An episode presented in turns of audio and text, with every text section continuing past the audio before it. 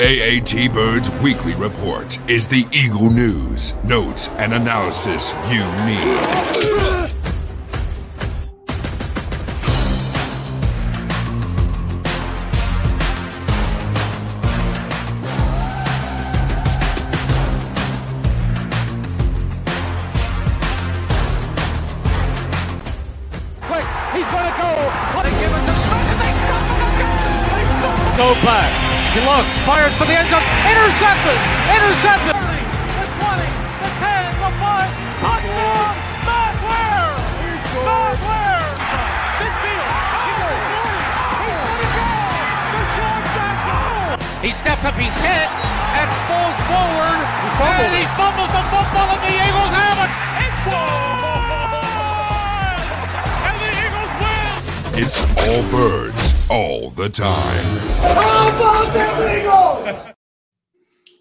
Going on, everybody? Happy Wednesday night. It is that time. We have waited a whole bunch of weeks, but everybody, it is officially Giants week. We are live here on the AAT Birds weekly report. I am Chip and Chip for the Birds and Umpire Stories, joined as always by Johnny U at Johnny U9322, and joined by Kendall. Kendall, I don't see your little name. Like, what's what's your uh, your login Uh, again, bud? K back Eagles. Okay, back. I, one of these days I'll, I'll learn that. But I think I, I got lost on that because I'm so excited for our guest tonight. He is the self proclaimed oldest beat reporter in the entire NFL. It is Paul Dottino, who has been a beat reporter for the Giants since 1983. And he was just talking with Phil Simms. He said, Listen, Phil, I got to get off. I got a much more important show to do. And he hopped on the AAT Birds weekly report, Opposition Outlook, and he's going to talk all things Giants related. So, Paul, we want to thank you for joining us tonight um, for what is probably one of the top two or three rivalries in the entire NFL. Well, thanks for the introduction. Excuse me, I got to go get my gallon of Jared Paul, and then we'll continue this conversation. we were talking off air, and you look, we we always joke about. So uh, one of the things that I love about this this show is we get to talk to you know Commanders fans and Cowboys fans, and we know that we don't necessarily like the team, but the people that we talk to that we've been able to talk to because of these week reports. I mean, Paul is incredible at what he does. Otherwise, you know, he wouldn't have been doing it for forty years. But just for the five ten minutes we were talking off air, we laughed, we had a good time. So we're tonight's going to be a fun one, I think. Okay, I certainly hope so. I think it will be. You know, fellas, uh, uh, several years ago when the NFL decided to backload the schedules Oh, with the division rival games, come on, you you you got to admit that's probably one of the best things that Roger Goodell did. In all honesty, I mean, you can look at his resume and say, all right, some things you like, some things you didn't like. This particular item, backloading the schedule, I, I I just love the December rivalry games. I, I think they add so much spice to the season. I I think I yeah, I think what they do, which is so good, is that they allow for important games, um, even when all else could already be claimed and loaded up. It does run into situations though, like we've had in previous years, where there's nothing to play for in those late season games, and you get um, quarterbacks that play that cost teams the playoffs. And we don't like to mention certain names, but the Eagles are. Oh, I know very exactly much what you're talking about. The Eagles are really good in I week get it. 17, you know. Yeah. Look, I, I will say this. You know, the downside to that is obviously here we are all all the way into December before the Giants and Eagles have played, and I get that the anticipation of oh, you love to play those division games, but I, I still think that there's more value in putting them mm-hmm. later on in the season. And if I had my druthers, I would keep it. Obviously, the league has decided that it's worked out because I think in most cases the games are more meaningful most of the mm-hmm. time. Certainly, that game that you're referring to was very meaningful for the division, just not for your team. Yeah. a little. Yeah. It, it's just crazy. You think about the Eagles back in 2020. You look at that game and kind of where they were then to kind of where they're at now. It's just it's, it's a crazy flip of the script in a matter of uh, two years where they're at. Um, and you know, for what I want to start off, you know, we usually do, uh, especially with the team we haven't played, which divisional. We haven't played you guys yet, uh, the Giants. So give us kind of a recap of the Giant season, which is, has been pretty surprising because a lot of people did Yeah. not see the Giants at this point um, with the record they have and where they're at right now. So, kind of give a little synopsis of what they've been through this year so far. Well, you you guys know what the records were: seven and one, and then they went uh, and only won one of their last five games. I mean, you know, to get to seven, four, and one in this particular fashion has been rather disappointing because you know they came out of the gate really, really strong, and they kept playing these one-score games and gutting things out and winning in the fourth quarter. You know, which I think was the most gratifying thing that you could say about this team uh, you mentioned just a moment ago how the Eagles in two years have kind of turned things around. Well, so have the Giants, not to the same degree as Philadelphia, which, in my opinion, the Eagles are the best team in the NFC and certainly can can claim that they're contenders for the best team in the NFL. Uh, so their turnaround has been much more dramatic. Of course, they had more money to do what they did. They acquired a number of big name free agents and got some trades going. And all of a sudden, wow, they really got it flying. The, the Giants, obviously, not to the same degree, but the cap issues they had, with all of the injury issues they've had, they haven't been able to rebound that high, but they've certainly rebounded to the point where they're a solid playoff contender. Look, I like to call the NFL the quicksand of mediocrity. It has been that way for the better part of a decade, maybe even longer. It's because of the way the rules are set up with the salary cap, with the waivers, with with everything that the NFL has done because they want parity, right? I call it mediocrity. And the quicksand of mediocrity means you have a small handful of teams that are truly the best teams in the league. The teams mm-hmm. that probably could have competed 25 years ago with some of the better playoff teams and said, yeah, that could be a competitive tussle. But then you've got another group of teams in the middle there's about 20 teams right now that are in the quicksand every week. And one week, one team gets out to its waist. And then the next week, that team falls down and they're in quicksand up to their necks. And then it goes vice versa again the following week. That's just the way it is in this league. So I call it the quicksand of mediocrity. And there's very little separating all of those teams in the quicksand. And the Giants are one of them. And then you have the bottom feeders who, in all honesty, are in the basement, and the stairs that lead up to the first floor are basically greased with oil and butter. And teams like Houston are not getting yeah. there because nah. they're down in the basement and the lights the lights are off. Uh, there's a leaky furnace. Uh, there's rats crawling around. It's it, it's not a great place to be. Okay, and and that's what the NFL has become. But what is the byproduct of that? The byproduct is you have a ton of close games, a ton of one score games, a ton of competitive games, a ton of playoff races right to the final game of the season.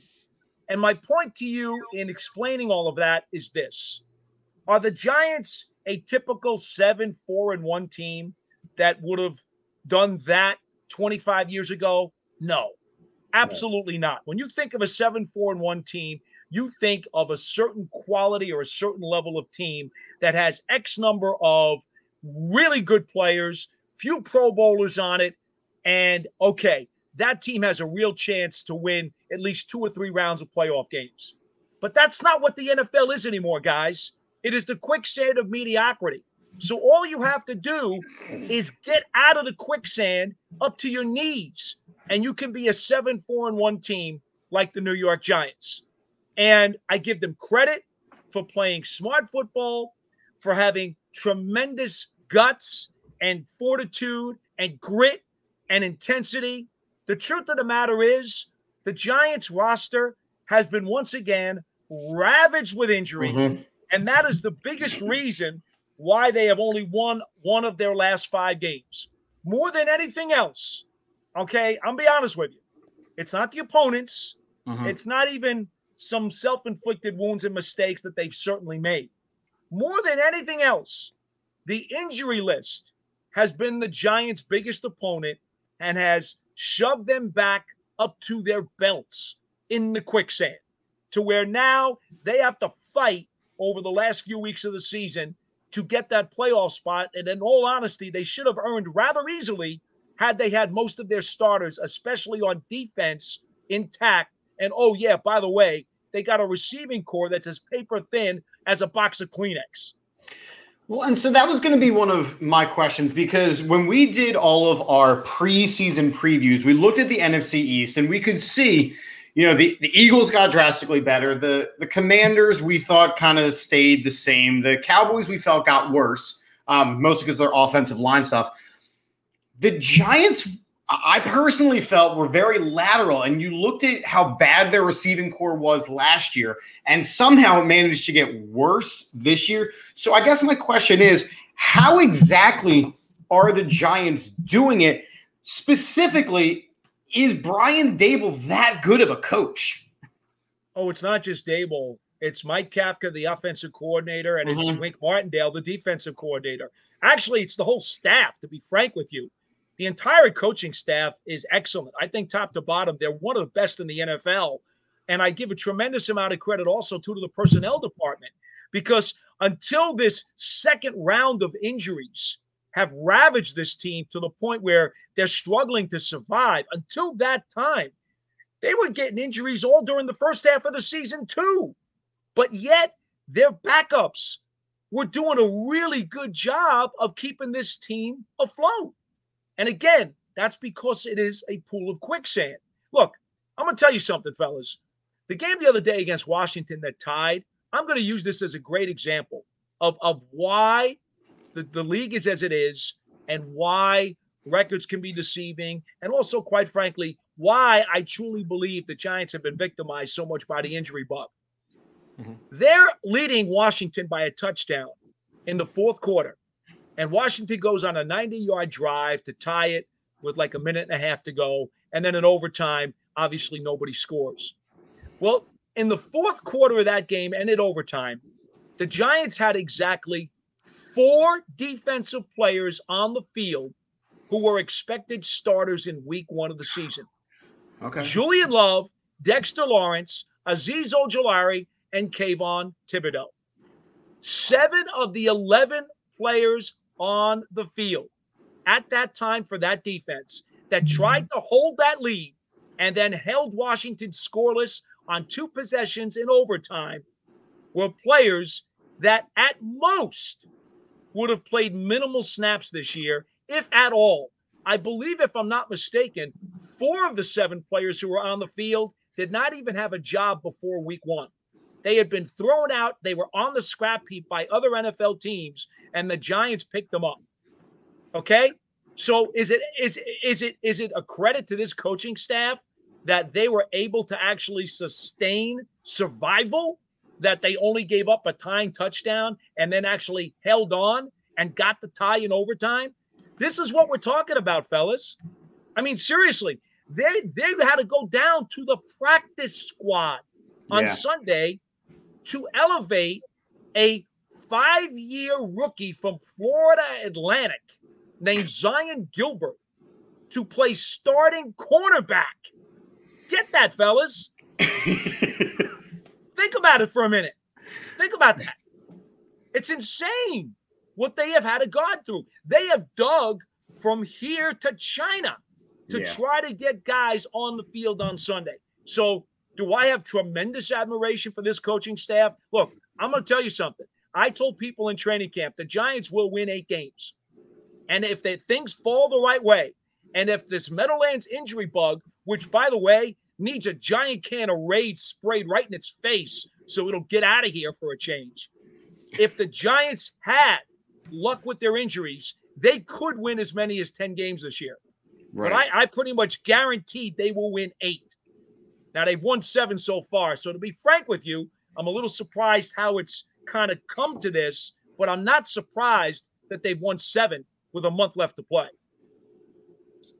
I think anybody uh, in the Eagles media will probably acknowledge that last year when the Eagles played New York in uh, in New Jersey at, MetLife, Jalen Hurts played his worst game of his career. Uh, he had four turnovers, uh, three picks, one fumble. It was easily his worst game. Um, the way he's playing this year is at a very high level, and he's kind of you know took that next step. Um, what do you think is the best game plan for the Giants to slow him down on Sunday? Pray. I respect it. look, look, guys, guys, seriously. Zyon Gilbert made his Mhm. NFL debut last week and got picked on by Heinicke on that Yeah. fourth quarter drive, and it cost the Giants dearly. They had missed tackles on the two touchdown passes that were catch and runs, but in all honesty, Heinicke knew and Gilbert paid the price. Um, they had McCloud uh, at the other corner. Uh, this guy had just come off the Buffalo Bills waiver list, and until the last couple of weeks, had only been a special teams player, and uh-huh. he's out there playing corner. Cor'Dale Flott, who was a rookie drafted out of LSU and had been hurt with a groin injury, had not been able even to practice for most of the early part of the season. Finally gets healthy and cleared, and here he is basically like in his second game. I mean, in, in you know, taking legitimate snaps. I mean, this is what the Giants are dealing with in the secondary, fellas. Honestly, I think the Giants offensively, all right, you asked what do they have to do to win? Mm-hmm. Offensively, the Giants need to get their running game going, obviously. There's no question. I, I think the, the weaknesses on the Eagles, I don't think their linebackers are very good. I think you can run against them, and I think you can beat their linebackers with the short passing game virtually all day long. Okay? Those are the two weaknesses, in my opinion. Otherwise, the Eagles are strong in every other area, and they seem to have fixed their special teams last week. So, so they've got everything else going. So if I'm the Giants, yeah, you got to be able to run it, and you got to be able to control uh, the ball with the short pass. But on defense, I just ah, their secondary is ravaged. Right. I don't know how they're supposed to cover. Can they get the NFL to give them a waiver so that they can use three extra players on defense this week? No, just like uh, when we couple years ago had to go through what was it like 27 renditions of an offensive line, um, the Jamon Brown years, if you will. Uh, no, you don't get a special waiver for that. Uh-uh. No, no, no, you don't.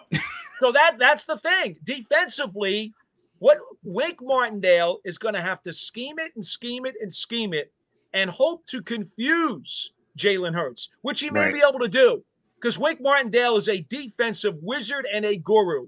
Jalen Hurts is still a young, greenish type quarterback in this league. I know he has, through osmosis, played like Donovan McNabb all season long. Okay. I get it. I get it. I never thought much of him. All right. Never did. But this mm-hmm. year, he's playing like Donovan McNabb. So, can Wink Martindale, through his defensive wizardry, do enough to confuse Jalen Hurts? And can some of these guys make some plays above the X's and O's and somehow do something to keep the Eagles' offense in check to where the Giants' offense, I think, I think the Giants can score 20 or so on them, maybe even a Mhm. little bit more. I just don't know how the Giants hold Philadelphia under 30. Right. Yeah, and that's and that's one thing. If you look at the Giants and you're you're talking about the injury bug and everything, and you know maybe it has to do with the the crappy turf that everyone's complaining about at Ugh. life. Um, but with with what you're talking about with the injuries and the type of players that have to you know suit up in the secondary, the Eagles have AJ Brown who terrorized his former team last Sunday. You have Yeah. DeVonta Smith. Um, yeah, there's no Dallas Goedert. I don't know what the um what Quez Watkins and everything, but the Eagles can run the ball. It just feels that it if the Giants are going to want to win the game, like you said, they're going to have to score and they're going to have to outscore the Eagles. Um, but my thing, my question has to do with Wink Martindale, and you brought up the Giants blitz 40.8% of the time. They're number one in the league in blitz, the blitz percentage, heavy blitz percentage. That's what Wink does. He he tries to he disguises everything. He he tries to get you off kilter. He tries to make you uncomfortable. Now, my question is with that being, you know, they only have they they're tied for 22nd in sacks with 25. So, yes, they're blitzing a lot. They're not I guess getting home as much as you would think. But with a young quarterback like Hurts, but what he's been doing this year, do you feel that heavy blitzing may not be the total answer against a quarterback like him? Or do you think them do you think he kind of does the same thing they did against Lamar Jackson? All right. Well, let's put it to you this way. Wink Martindale, everybody likes sacks, but Wink Martindale is more interested in pressures and quarterback mm-hmm. hits. Now, I don't have the pressure totals, But for example, and I appreciate the fact that the Eagles have a terrific defensive front. So I'm going to give you two numbers here. On the season, the Eagles have 80 quarterback hits and the Giants have 74. Do you do you need me to do the math? That's not a lot of difference, is it? No. And that's what Wink Martindale's more about. Okay, because he believes that quarterback hits and quarterback pressures impact the game. He wants to be disruptive with the pass rush enough that it impacts the game. And and and why is that important? Well, because hits on the quarterback do take something out of a quarterback over the course of a game. That absolutely impacts his play. Pressures, look, if you get a sack, you may sack the guy for a 10-yard loss. But a hurry may actually force him to throw an interception. What would mm-hmm. you rather have? The interception or the sack? So yeah. Wink is right. of the philosophy that I need pressure on the quarterback. I need hits on the quarterback. And if the sack numbers are there, that's great. So that's my one answer to you in terms of, of that situation. Um, in terms of how do you play it, Wink Wink believes that if you're gonna die, you die on the hill that that that brought you there. So he's going to keep coming. He's not going to lay back. He's going to keep coming. He is going to force Hurts to read what's ha- what's happening, and he's going to try to intimidate him, and he's going to force him to try to uh, figure out what's what's going on, where they're coming from, who's coming. I call Wink Martindale's defense. I I've coined this phrase up here in New York. I've never heard anybody call it before. I went up to him several weeks ago and I said, Wink, I have a name for your defense. If no one's ever given you one, I've got one. I call it the kaleidoscope defense. Okay. Because you never know what's coming. You never know. And he's giving you a different look all the time. He says, Well, I just call it the positionless defense because I may have a, a safety play playing edge rusher. I may have a safety play playing middle linebacker. I may have a corner playing safety. He says, My guys need to play. I like to put 11 defensive players on the field and I have things that I need to get done, and I don't care what position they have on the roster.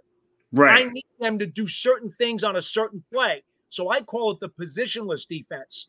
I said, Wink, kaleidoscope defense. He goes, you know, I really like that. so I still haven't said the look. The, the the papers don't want to pick it up. I get it. They don't right. want to give credit to people who are smarter than they are.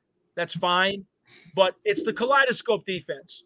And and so Wink Wink is going to keep bringing that kaleidoscope defense and keep Hurts guessing as to what colors and what combinations are going to come up into his window. And hopefully the Giants will be able to do something with that and and turn him over. I mean, that's in all honesty, that's their best chance on defense, in my opinion. They're going to have to get some turnovers. Yeah, and I think that's you know interesting because we again, we're, we're of the Jim Johnson era of defense, you know, and it doesn't, in my opinion, get better than what Jim Johnson used to bring. And, you know, we're obviously sitting here with a watered down version um, with the, you know, sticks defense that we currently like to play. Um, but it leads me into the the other side of the ball. And I know last year when we were talking to various Giants people, and I, Javier, I love that, you know, your comments are asking basically the same thing. There was concern about Saquon Barkley due to the overwhelming injuries. Um, that he he couldn't stay healthy for a season. He seems to knock on wood have corrected that, but we all know that there is a shelf life for running backs in the NFL. Uh, but I think the bigger question has always been Daniel Jones, um, who was drafted exceptionally highly out of college to replace um, the a, a Giants legend in Eli Manning have any of those questions been answered? Because I know in Philadelphia, we went into the season with questions about Jalen Hurts. They're long answered. he is the quarterback of the next 10 years. There's no question. Is Daniel Jones the quarterback, or is he a stopgap still? He's the guy. Okay. I, I, from from my understanding, uh, they will try to sit down with him and get him his extension during the offseason. Uh, they they've decided he's the guy, as far as I know and and that doesn't surprise me. He's played extremely well this year. Uh, he has adapted to this system uh, remarkably quickly, considering he's had four offensive coordinators yeah. in five years. When you go back to his last year at college, and you have to count that because it's a system that he had to learn and then unlearn right. to learn a new one. Um, so there's no doubt. There's no there's, there's there's no doubt in my mind whatsoever that that they want him to stay and that they want Saquon Barkley to stay. Mhm. In a perfect world, I think they believe that they can get Daniel Jones to stay at a reasonable price. Okay. Because let's face it, you know, fellas, I, I I'll say this. Let me let me say this first. I think in a best case scenario for the Giants, they can get Jones in a three or four year contract at a reasonable deal, and then worry about doing their deal with Barkley. And if Barkley can't come to terms, they'll have the tag to use on him. And the Okay. running back tag next year is going to be one year for about $10.2 million, which isn't so bad for a guy who's probably going to wind up with 1,500 yards rushing. Okay. That's not overly expensive. That's not No, terrible. it's not terrible. So so I can see that working for the Giants very well if for some reason they can't get both guys signed. It is my belief they want both guys to stay. Now, why do why do I I, I talk about this? Well, here's the thing. When you look at what the Giants have done, they've gone back in a lot of ways to more of the Parcells Giants from yesterday, mm-hmm. where they want their offensive line to be tough and physical and be a, a a run-based team, and then they want to make key plays. They want their defense to keep people out of the end zone, and they want their quarterback to be smart. See, the big problem with today's world is that most football fans, and and these are not real football fans. These Right. are these are fake football fans, known as fantasy football fans. Okay, fantasy football fans believe that their fantasy points equate to the quality of the player, which could not be more untrue. Right. Okay. Gamblers look at their over unders and their points. And did the guy score a touchdown or not score a touchdown? Did he have 35 completions? Those guys equate those numbers with quality football players. Well, guess what? Both of those segments of the population know nothing about real football. Okay. They can play their fantasy football. They can have Philip Rivers on their team. They can have Tony Romo on their team. Do you want to win Super Bowls? Do you want to win playoff games? Okay. That's what it comes down to. If you're a real football fan, you understand why guys like Daniel Jones and Saquon Barkley are very important to a team and are going to warrant extensions. If you're a fantasy football fan, you'll want no part of Daniel Jones, and you may not want Barkley because he doesn't score enough touchdowns and he doesn't catch enough passes and doesn't get enough receiving yards, okay, to help your stupid fantasy football team. I think fantasy football and sports gambling has done more to take away the the knowledge of the real game from fans because they're so concentrated on the gobbledygook. Just to make your point even more so, I just did a quick side by side comparison. Uh, Jalen Hurts is at a 68% completion percentage this year. Daniel Jones is at 66%. He also is 11 and 4 as far as touchdowns and interceptions. So, looking at those stats, what you're saying does back it up as far as he's protecting the ball, he's completing passes at a, a decently high rate, um, and he's kind of guiding. I don't. I, I guess my question for the whole Daniel Jones thing was simply: Do you see him as a takeover quarterback of that upper echelon quarterback? I, I personally don't, but he's doing enough to lead the team, which I think is what you you were kind of saying and alluding Well. I look at it this way, fellas. Again, it's not about fantasy football. You know, do you think Bill Parcells or Buddy Ryan gave a horse's ass about fantasy football stats? I do not. I do not and think so. over unders? No, no. Jim McMahon, Jim McMahon would would have been an absolute loser in fantasy football, but the dude was a winner. Right. Dude was a winner. That's what you know. So so Daniel Jones to me, he's probably right around in my mind the 15th best starting quarterback in the National Football League. Honestly, I think he's right around 15, which would be middle of the pack, right? Right. We got 32 teams in the league. And I think he's probably right around that point, somewhere around 15, give or take a spot or two, depending on the week. Okay? Yeah. What's wrong with that? Nothing.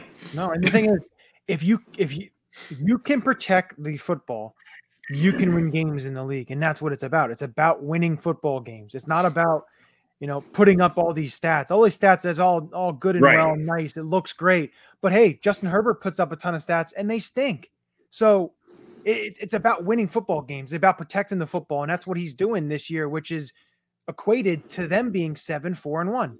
They're winning football games because he's not turning the ball over, which they can't afford with, unfortunately, the receiving corps that he has. If he has a better receiving corps Yeah, and really. better players, if you Mhm. if you give him the Eagles receiving corps and those type of players, his numbers and everything's going to be a whole heck of a lot better. And, and I didn't even go there. I didn't Yeah. even go to the receiving corps because I don't want people to think I'm using that as an excuse. Yeah. I'm simply going with what I see. And and I get also, by the way, I think one loss records for quarterbacks are about as dumb as any Yep. stat in the history of pro football. But I do think it's relevant that he has four fourth quarter comebacks this year and five game winning drives. I mm-hmm. do think that's relevant because as Ernie Accorsi always used to tell us, he said when when he went to scout Eli Manning, he said my idea of a quarterback, and of course he goes back to the Colts days with Johnny Unitas and then John Elway, obviously, Yep. Uh, you know, with that whole trade thing that it all worked out, blah blah blah blah, and he had Brian Sipe in Cleveland, right? So Ernie used to say, my litmus test for a quarterback, I need to know that in the fourth quarter with about two minutes to go, if I need my guy to go to length of the field and score a touchdown to win, that I got a realistic chance of getting that. If I do, then that guy's good enough to be my quarterback. Yeah. Daniel Jones has proven that over and over and over again already this season. I, I don't know what else he's got to do except please fantasy football people and gamblers, which he's not going to bother doing. He's not going to bother doing, and that's where there's so much of a focus on the NFL, as you've already mentioned. It's the people who don't really necessarily understand it. Um, and I love that you alluded to that because we're dealing with the same thing going into this season with Jalen Hurts. There was also the litmus test of, you know, can he pass the ball? Now his stats are kind of backing it up uh, as well, which is why, you know, there's a little less chatter, at least in Philadelphia. He's got some great targets to throw to now. he sure does. He sure uh, you does. he had everything he's he needed. a little help. And by the way, he's got a hell of an offensive line in front of him too. He has the best offensive line in football because they There all went go. to Stoutland There you University. And, And, they a 900 plus yard rusher with him in the backfield. yes, they do. Yes, he does. Yeah, and it, it helps. Believe me, it helps It all helps. And hey, Heck, Mike Kafka, the Giants offensive coordinator, who was with the Eagles, might also have put up 10 wins by now if he had all those guys around him. Taylor Heinicke would have put up 10 wins. Like it's we mentioned like can you just win a game? Taylor Heinicke is a still quarterback in this NFL. Why? Because he just wins games. Yeah, absolutely. Yeah, that's what it's about, you know, winning games. Now, I want to get uh last segment here. I want to get your if you want to give a prediction or even if you don't want to give a prediction, give a key matchup. Um, if not, uh whatever is there, but also the lock of the week. Your Uleka lock. All right. Well, as far as a prediction, look, uh, fellas, Bill Parcells used to tell us all the time you go into every game and you have to find, as a head coach, even if you're an underdog, you have to find the path to victory. And many times you'll find two, three, four, or five paths to victory. That is a narrative of how the game can play out with you coming out on top. The problem for the Giants here is that the Eagles have many paths to victory, and the Giants really don't have very many. The seesaw is like this on Sunday. Yeah. right. Slightly skewed. Philadelphia is a heavy favorite, and deservedly so. Look at who the Giants have available, especially on defense, Mhm. to play in this game. I mean, seriously, I, I, no disrespect to those guys. And I know Washington beat Philadelphia about a month ago. So to Mhm. me, hey, guess what? That gives hope. Um, but I already gave you the way the Giants have to do it. Okay. Yeah. I, I told you what they got to do. They got to confuse Hurts. They got uh, they've got to get some interceptions and turnovers from some forced fumbles. Um, they're going to have to run the ball, get use the short pass. Um, that that's that's how the Giants. That that to me, all those things together have to happen, and that's their best path and maybe only path to victory here. So, do I think the Eagles will win and in, in control of the game? Absolutely, I do. Okay, that's the bottom line. So, but they still got to play. What is Right. what is uh, the other thing you asked me for? What is my the, overall? the lock. You have to make oh, a prediction lock of the week. About My something that's going to happen. Oh, baby, do I know what the lock of the week is.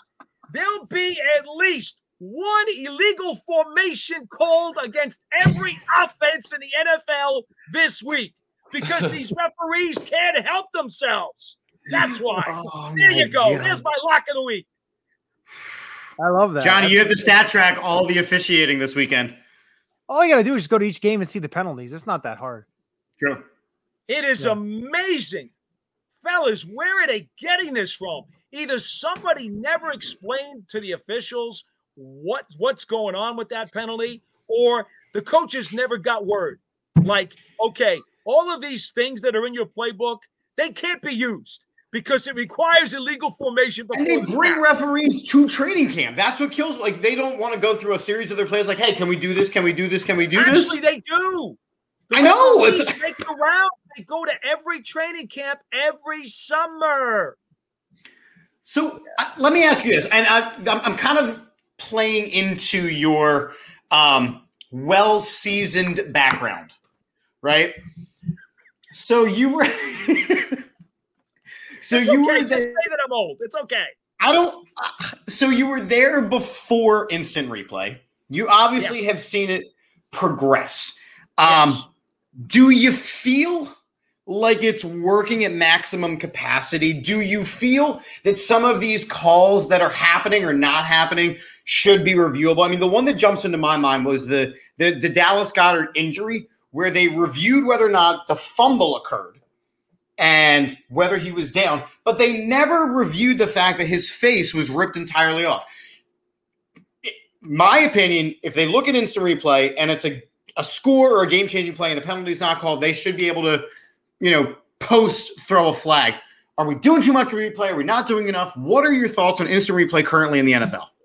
Um, I I don't think you should be able to post penalize somebody because of what you see on a replay. Okay. But here's what I will say. Okay. There there's an official upstairs in every press box, right?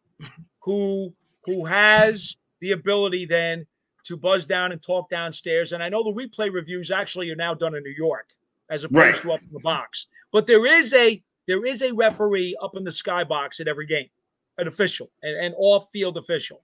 All right. What I would like to see is that is there if there is an obvious infraction, an obvious infraction that he can see that his guys on the field missed, I would like him to be able to hit the buzzer and say, guys, hold on.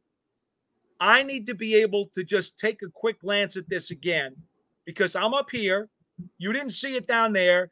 I do think there was a problem here. I'd like to fix it. Mm-hmm.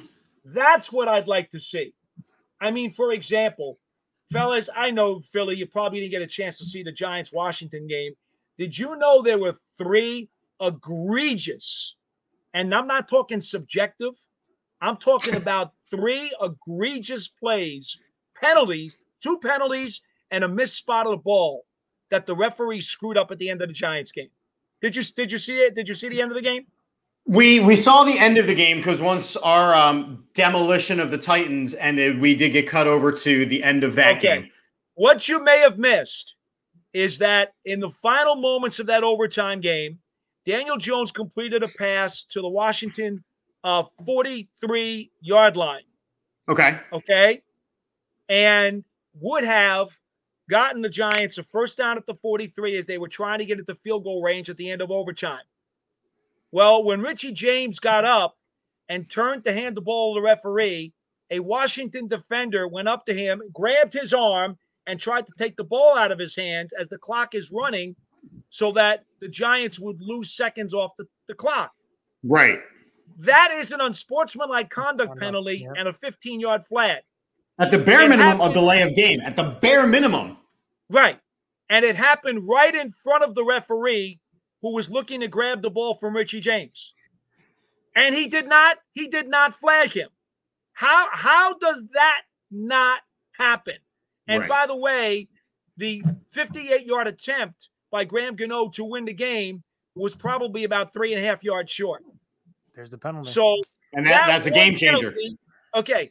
On top of that, when the referee didn't call the penalty and then spotted the ball, he put it down at the 45 instead of the 43 yard line. So on spotting the ball, he cost the Giants two yards. Now, I want the guy up in the in the skybox to be able to buzz down to the ref and say, "Oh, time out a second. You misspotted Yeah. the ball. Can we spot the ball on the right spot?" I mean, come on, fellas. You know No, how I- much you know how much is involved in this game?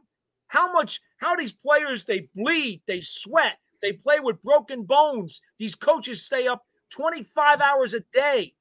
And then you can't spot the ball right and the league can't fix that? That's a joke. And I think that's that's the concern is that why I was asking the question is as as fans, you know, a lot of people are quick to just, you know, blame the officials. And again, there is there there's 90 different things that happen in a game where one thing that the officials do shouldn't change the outcome of the game. The example you gave In this case, it did. would literally And, change and just get the call last- right. on that last series, there is also as the Giants are lining up and they're spiking the ball and they're trying to get the field goal unit on. Mhm. One of the Redskins defensive ends didn't just line up in the neutral zone; he was actually across the line of scrimmage with his hand. How do you miss that? You can't. It's impossible. There's a line judge right on the line of scrimmage. If he doesn't see a space or gap above the ball, he's supposed to throw a penalty flag. You can't miss that. That's not a judgment call. Right. Okay. this, this, and when you're in the quicksand of mediocrity, those calls, those calls cost you wins. They change the outcome of games and they change the outcome of people making the playoffs. There's something wrong with that. Yeah, Got me on I, my I soapbox, my man. I'm sorry. No, listen, that's what I I I had a hunch talking to you that you had some thoughts because we were in a game this weekend where it was the false start game, and you were in a game this weekend where some some calls were noticeably egregiously missed. So I I was happy to kind of get you up on your soapbox. Well, and Um, it's, it's not about judgment calls. I'm talking about. I'm It's talking not, about no, flat correct. out. This is this is this is there, black and white, black and Right. white stuff. You got to fix the black and white stuff. Mhm. We're not talking about Right. judgment, pass interference. We're talking about black and white stuff. Right. And, and I, I know as a baseball umpire, that's kind of where I go. Like I can say, hey, we don't argue balls and strikes or judgment calls. We we can have a conversation about a rule, but we're not judgment calls are non-negotiable. Uh, listen, Paul, where can the people find you? Because you've been fantastic tonight. Where can the people find you? All the amazing things you do. Uh, I'm at Giants WFAN on Twitter. I don't do TikTok. I don't do Facebook, and I don't do Instagram. Surprise, right? I'm Fred Flintstone. Yabba dabba do. At least I do Twitter. Uh, and at least I was able to get this machine working to do this interview. Yes, uh, you can did. also find me. You can also find me on uh, WFAN radio doing Giants pre and post game shows, and also uh, on MSG television for the Giants pre uh, pre pre-game and post game shows as well. It's great Paul, you were incredible tonight. We we don't normally keep our guests on 43 minutes, but let me tell you, I didn't want to let you go, but we are going to let you go. We appreciate you. Um, tell tell Phil Simms that we were the better interview because I know we were. Um, Also, we're going to let you go. Oh, oh, Also- Johnny has a hand up. by the way, Phil thinks the Eagles are absolutely fantastic. He, Oh, now? I think I think he went as far as to say he does think they're the best team in the league. All right, maybe I got to get Phil Simms on here to talk some Eagles. Then I guess that'd be a, a play. But Well, hey, because Johnny's first question would be to bring up the rankings of quarterback from last year. That would be his first. I already read it. on that- that's his kid. That's Chris. I'm not talking about. Ah, him. we'll, we'll, we'll throw his kid Okay. under the bus. No, he does that himself. Um, but no, th- thanks again, Paul. Uh, we usually have uh, Lance Medow comes on, uh, but uh, change it up a little bit, uh, get a little bit more, you know, boisterous. Well, Lance is our, part of our broadcast team. He's a lot shorter than I am. He's not Italian. He's not as outspoken as I am, and he's a hell of a lot younger than I am too. Yeah. I'm gonna have to tell him that when, when we have him on uh, later in the season for the the next time the Eagles play, I'll have to let him know that uh, all that stuff that you did mention. So, again, thanks again, Paul. We really appreciate it. Keep uh, keep in touch. We'll we'll probably have you on in the future. You were absolutely awesome. All right, fellas. Thank Thanks uh, for the time. Appreciate it. It's been fun talking to you. Have a great holiday, everybody. You, You too, too. Paul. Happy Thanks. holidays. Everyone, don't go anywhere. We are coming right back. AAT Sports Network is brought to you by Vinny's Pizza and Restaurant, located in Allentown off the Iroquois Trail. Visit them at vinnyspizzapa.com today. Stuff to the Grills, also located in Allentown off the Iroquois Trail, offers a unique twist on the traditional sandwich shop. They will cater to your every need. www.stufftothegrills.com and get your grub on. Stone Distillery. Crafted cocktails assembled the way you want. Located in the Trolley Barn at 116 East Broad Street in Quakertown. They relax and have a cocktail, and you should too. All right. He was so- great. He was fantastic. great interview. Talking a little uh, Giants, uh, Eagles, Giants there. So, want to get into this game on Sunday, the absolute demolition of Tennessee Titans. Eagles So win great. 35 to 10. Uh, they basically control every facet of the game, which was which was great to see. We had we had our concerns. Uh, some of us were a little more scared than others um, on what we were hoping to see, what we wanted to see. Um, Twas- Twasn't I. yeah. Uh, but Eagles get they get the win. They're 11 and 1 and it, it's awesome with the way they did this because we were waiting for a game like this. And the Tennessee Titans, yes, they were a little beat up. Uh, they had some injuries during the game as well, but our main thing was controlling Derrick Henry. Yeah. And Derrick Henry ran the ball for 11 times for 30 yards. He was a non-factor. Yeah, eh, absolutely a non-factor. So, uh, what we'll do is we'll give a little quick synopsis from each of us on what we, what else we thought. Uh, I kind of think I, um, uh, we'll do that, and then we'll kind of get into a little bit uh, what we liked, everything, and then get into the Giants at preview, and then kind of wrap this up. Get into our locks. Uh, some of us are doing better than others, but uh, Kendall, what did you think of this uh, Eagles Titans game? And uh, you know, you're pretty boisterous and talking uh, on Twitter and everything about Jalen Hurts. You know, he showed it out again. Yeah, Jalen's been been balling. Um, he had his best game of the year, best game probably of his career yesterday. Um, on- Sunday, uh, he played phenomenal. Um, I think it just speaks to how good the team is. Um, we aren't even fully healthy. Uh, you know, we played sloppy. You know, the offensive line had, you know, penalty after penalty. I think we had 12 total. And I think it just speaks to how good this team is when you can have 12 penalties. Um, you know, you play sloppy and you still win by 25 points, and your starters didn't even play the fourth quarter. So, you know, this team can win in any fashion, whether they're, you know, holding teams to under 10 points or, you know, rushing for 300 yards or passing for 300. They've been displaying it the past two weeks in many different fashions and just speaks to how good this team is. And Jalen's a big reason for that. And, you know, a lot of credit goes to him because he's definitely the MVP front runner, that's for sure. So, I think he's got to be the MVP frontrunner. What he's able to How- do. I how you? understand, I understand Patrick Mahomes and what he's uh, okay, but again, they have three losses. Eagles are eleven and one. Jalen has been playing out of his mind. He run for 157 yards, 100, 150 passing yards. Then the next week he throws for 380 yards, three touchdowns, rushes for another. It's just it, it's that unbelievable aspect of what he's doing because he's showing you that's okay. They looked at the Tennessee Titans, and I mentioned it uh, last week. You're looking at their secondary and Mm-hmm. a couple of injuries. You know, Elijah Molden wasn't playing. You had some guys that were being in there, and then um, they had Kristian Fulton gets hurt uh, on the AJ Brown touchdown. The second time he went to try and get the first time he was out of bounds. Second time, next play, uh, Kristian Fulton gets hurt, and then they have Tre Avery there, and they're just trying to mix match all these guys. And Jalen knows hey, they're playing off. I'm just gonna dink, dink, dink, dink, dink, and then even go a little deeper and get down the field, and then score touchdowns. And it's just, it's amazing to see it. And yes, the penalties were a little concerning. Uh, Yeah. watching them thinking, "Oh my god, again, come on, let's." But it didn't didn't matter. They were still able to move the change, chains, keep going, and they just basically stopped any pass rush. You know, Jeffrey Simmons was nowhere to be found. One of the best hear his interior in, interior pass rushers, interior defensive linemen in the NFL, and they just stopped them. Bud Dupree was a no fact, a non-factor. They weren't able to get a, a, pass rush at all.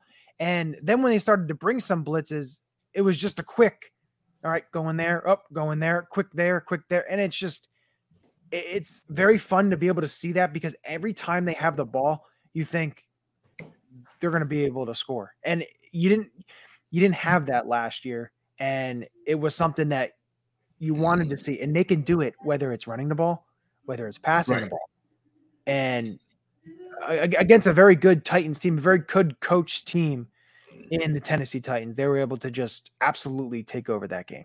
And And also- I, I oh, think, go yeah, ahead, Joe. go ahead, Kendall. No, no, go ahead. That also speaks to like how good the team is like to have all those penalties and to overcome them like the next play like um what was it that third down when there was a penalty where it was in the first half and, and they scored the next play. And it's like it doesn't matter if you shoot yourself in the foot they continue to make up for it. And that just speaks to how good they are. So. No, and I think that I mean early on in Sirianni's tenure, um, there were the penalty concerns. We were the most penalized team in the league, and you saw shades of that again. I don't know if it was just an. I mean, the, even the announcers were making fun of it, like, "Oh, we're going to go three plays without a penalty." So I don't know if it was just a flag happy crew, or if it was. I mean, th- we were jumping every time. It was it was apparently not- apparently they were trying to go on a hard count and maybe that's why like you know everyone jumped like every you, i can name at least what four guys Malia had a false start lane had a false start Kelce had one himself i think everyone but maybe Seumalo didn't have one but apparently they're going on a hard count to mess with Right. tennessee and i think they just didn't understand like they were But we didn't. We didn't need to, and I think that's. that's. And I think that's what we're. talking. We didn't need to go on a hard. Count. And I think what I enjoyed the most about the game is, Johnny. You mentioned the secondary for the Titans was a bad secondary. So what do they do? They game planned that this is what we're going to do. We are going to almost abandon the run game entirely, and we're going to pass because that's what's going to work. Unlike coaches of the past who have gotten very set in their ways, and no matter who they're playing, our game plan is our game plan. I think you see especially with the offensive side of the ball. Maybe not so much the defense. I have some concerns about you know the sticks defense and the you know the rushing and all that stuff. It gets better, but whatever. I think that offensively we do game plan very well based on the strengths and the weaknesses of our opponents. As you heard Paul say tonight, the Giants secondary is an abomination. Look for a pass heavy game on Sunday. The, the thing about that too is, you know, looking at the Giants and looking at their their defense, they do also give up 141 rushing yards, yeah. And there's 26 in the NFL. So the other thing to watch out for uh, with their injury report is Leonard Williams only played 35 snaps on Sunday, came out of the game early with a neck issue. Now, it is looking like potentially he will be able to play, but again, Brian Daboll did say it's a little too early to tell right now. And you're going to know more in the coming days. But if they don't have Leonard Williams, that's going to be a big loss, especially interior wise Mhm. on that defense. And of course, they're they're to be blitz happy. That's that is what Wink Martindale does. But the fact that this isn't the Jalen Hurts that they played last year, and I know Wink Martindale wasn't there last year, and you know it's a, it's a different um, defense overall. But again, they blitzed Jalen Hurts heavy last year because of inexperience and how he was playing. But right now, if you're to blitz him and you're to leave these guys on the island with an AJ Brown, a DeVonta Smith, Yep. to me, it's just you're really uh, you're really picking your poison there because if you if your blitz doesn't get home and he's able to you know pick you apart, or if you blitz and overcompensate one way and he's able to run the ball and get out whether it's wide open space, there's a lot there, and especially with what Paul was saying. You you can be blitz happy, you can be aggressive in all the the lines of that, but if you have a lot of guys injured and you have a lot of guys that weren't on rosters week one or guys who are on the practice squad, you're calling up guys from the practice squad. A lot of inexperience there. And where there's inexperience, there's mishaps and there could be miscommunications and Mhm. along the lines of that, which could bode beneficial to this Eagles offense. And one thing that I'm looking for and really focusing on is how the Eagles offensively deploy their scheme, what they want to do on Sunday. Yep. Yes, your eyes can point to them saying, hey, Adoree Jackson may not play. Darnay Holmes may not play. Or you're going to have the the secondary Nick McCloud and Cor'Dale Flott and Zyon Gilbert and these guys thinking, okay, I'm just going to go pass, pass, pass. But also, if Leonard Williams doesn't play, do you go ahead and then run the ball and use the run game, knowing you got a little bit lighter with Henry Mondeaux and you know Justin Ellis and Jihad Ward? And to me, it's if they're able to run the ball, then that play action and that RPO is going to be even more dangerous because mm-hmm. what is this inexperience of the Giants defense going to do? Over pursue, overextend themselves?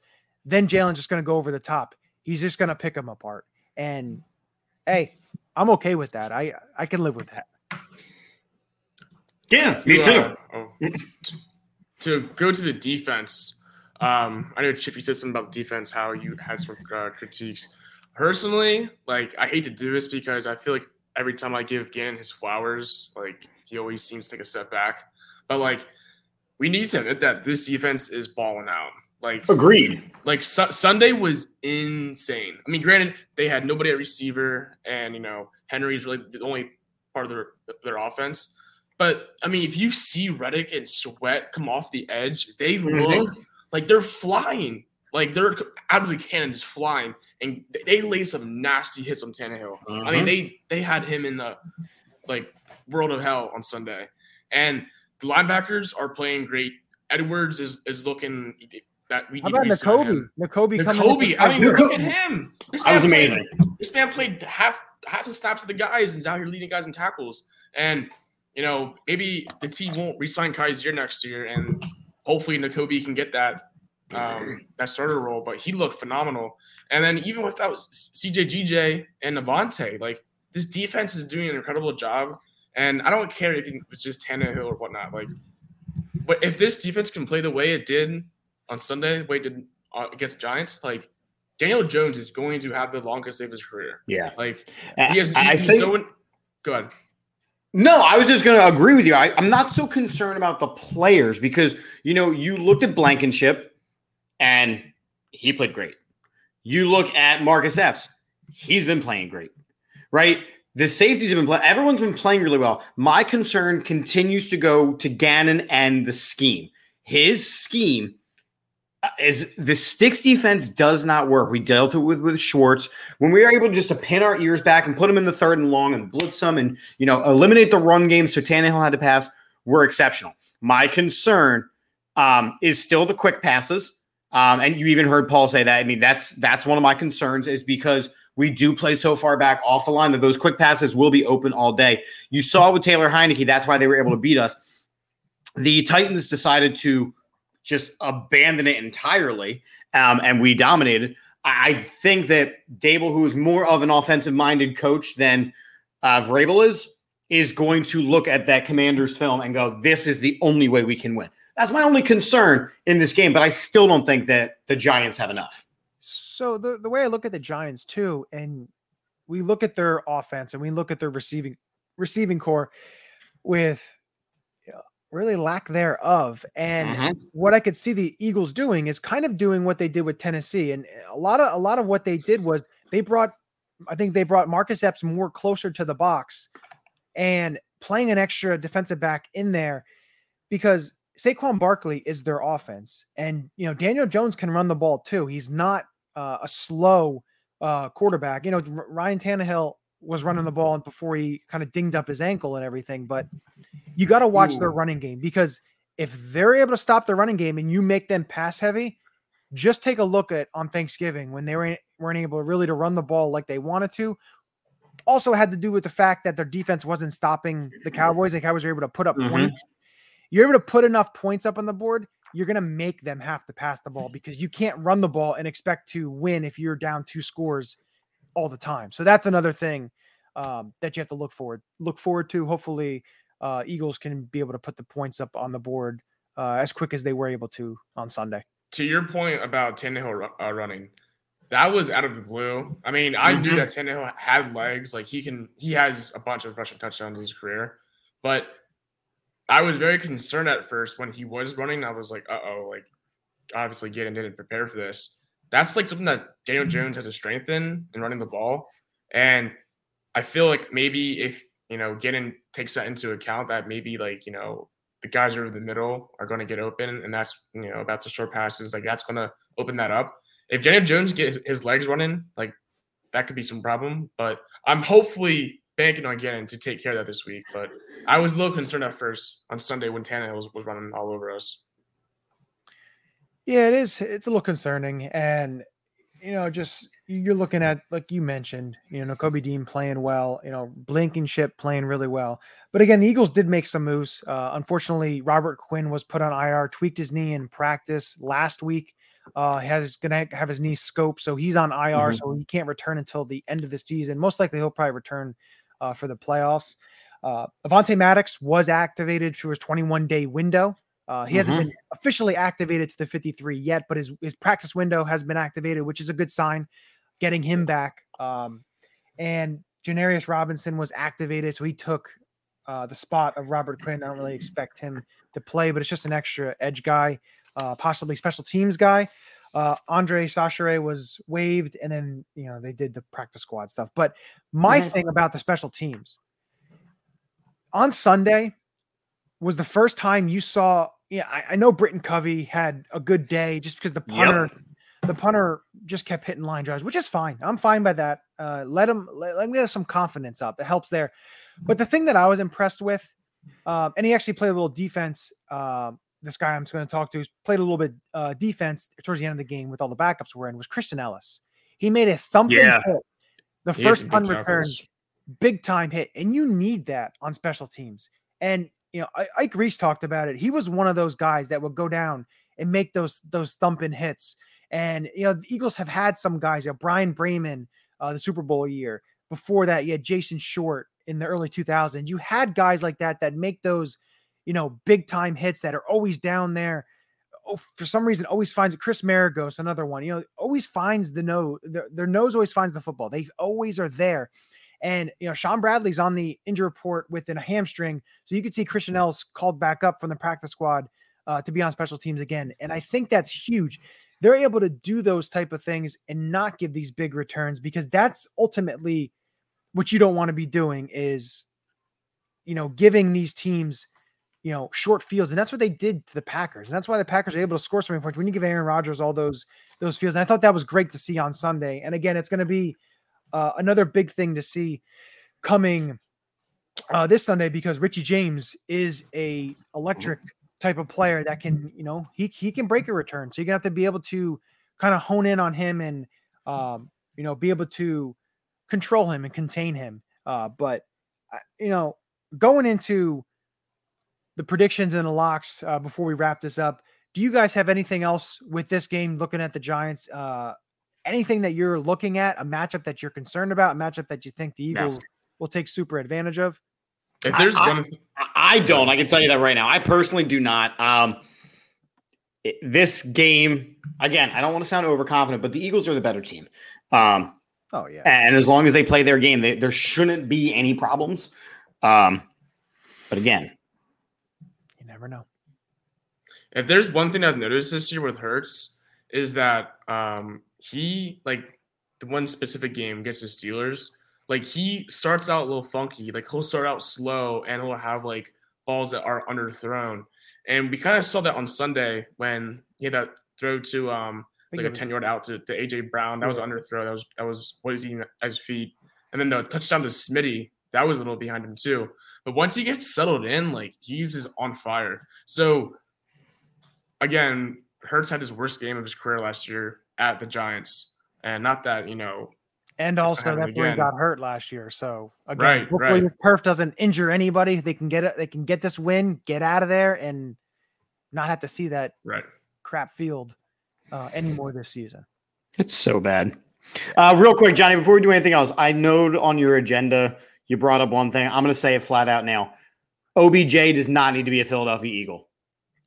No I reason for it it. in there with everything. if- if- If we get If the him, I'm Cowboy, if the opposed to it. Cowboys, pa- if the Cowboys passed on him because X, Y, and Z, if all these teams are passing on him because of X, Y, and Z, there's no reason for our wide receiver room. We already have a dominant one and one A. We already have a dominant two. We do not need the drama of getting him up to speed. We don't need, barring injury, there is no reason to sign OBJ to this Philadelphia Eagles team. I thought it was just something to to just No. uh, bring up, but uh, No. I wanted to at least I'm throw not it in there. opposed to it if it it- happens because Quiz Quiz's hands hasn't been reliable. But I'm just But at least he's but at least he's base ingrained in the offense, and you need him as a number three. OBJ is not going to play a number three role. Eh, I think you're, yeah, you're- last year, Yeah, he did. He sort of. let me let me just say this: if he's willing to do it, okay, that's fine. But again, a lot of things have to roll into. He's got to like it, what he wants. He's got to like the He's gotta be money. He's got to like. He's got to be healthy. So He's there's a lot gotta of be healthy. factors. So I, I don't see it. It- It's just a fun thing to throw out there because they everyone likes to throw the Eagles out there because it, it garners the most clicks, the most interest. So, um, you know, that is what it is. But this brings us to one of our favorite uh, little segments, the Uleka locks. It's time for the Uleka Locks of the Week. Who's your lock? Who's your lock? And last week, our locks. Uh, I will start with Kendall. You had Rough one. Blankenship with ten tackles. He finished with three. Um, three really good tackles, but unfortunately, They were pretty good tackles. they were seven short. Um, Chip, you had AJ Brown, 100 yards and a touchdown. He had, I believe, 119 and two tutties. Um, one right on the shoulder of Tre Avery, which was Lock it up. Um, and I had Jalen Hurts over 275 yards and two touchdowns.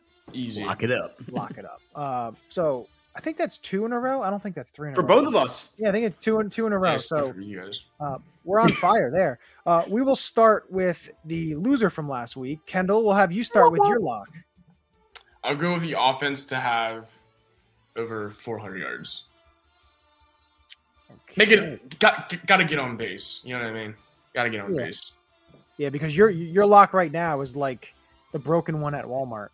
Um, we'll go with Chip. What is your lock of the week? You guys, it's Giants week. You know what that means.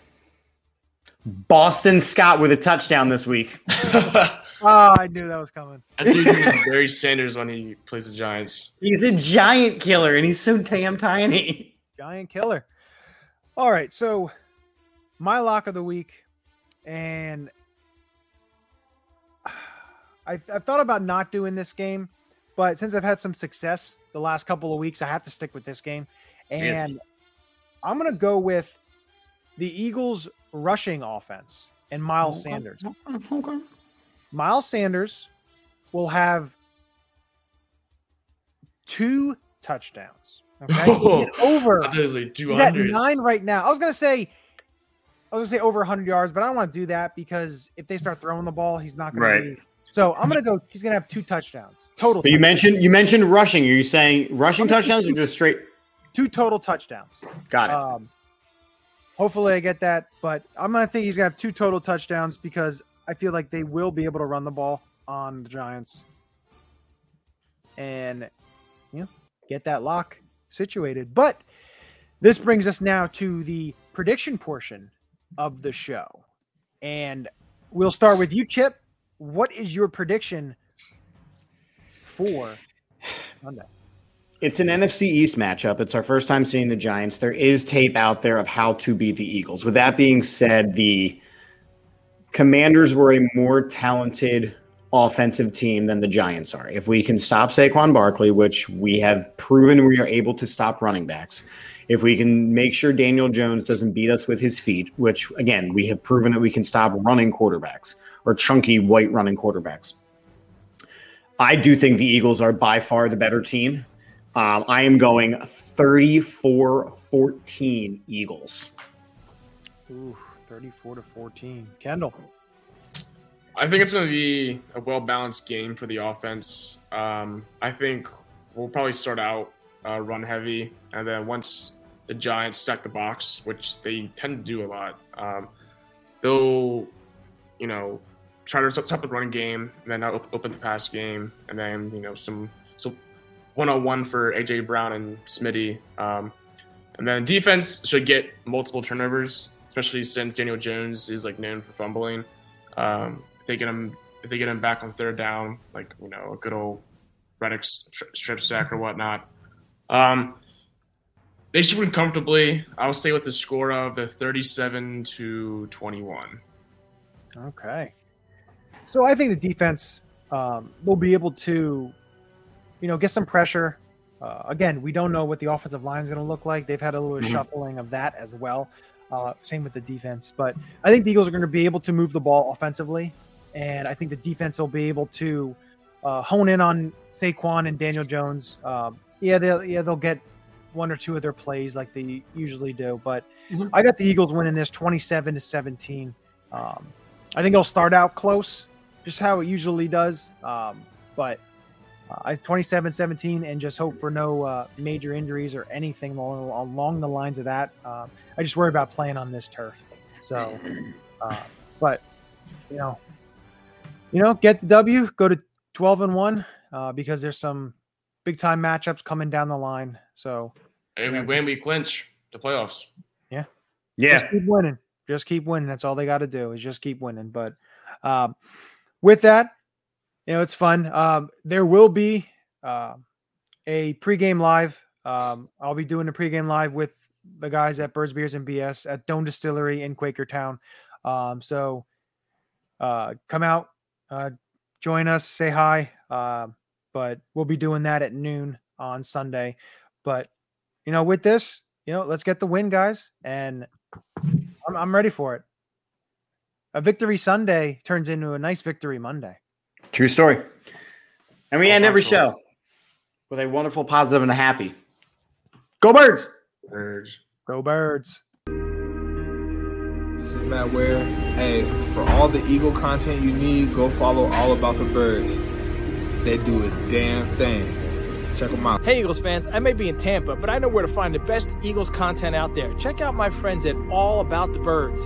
Philadelphia, what's up? This your boy Freddie Mitchell, aka FredEx. It's all about the bird. All birds all the time. All birds all the time. All About the Birds provides you with weekly analysis, game recaps, informative interviews, and it's all birds all the time.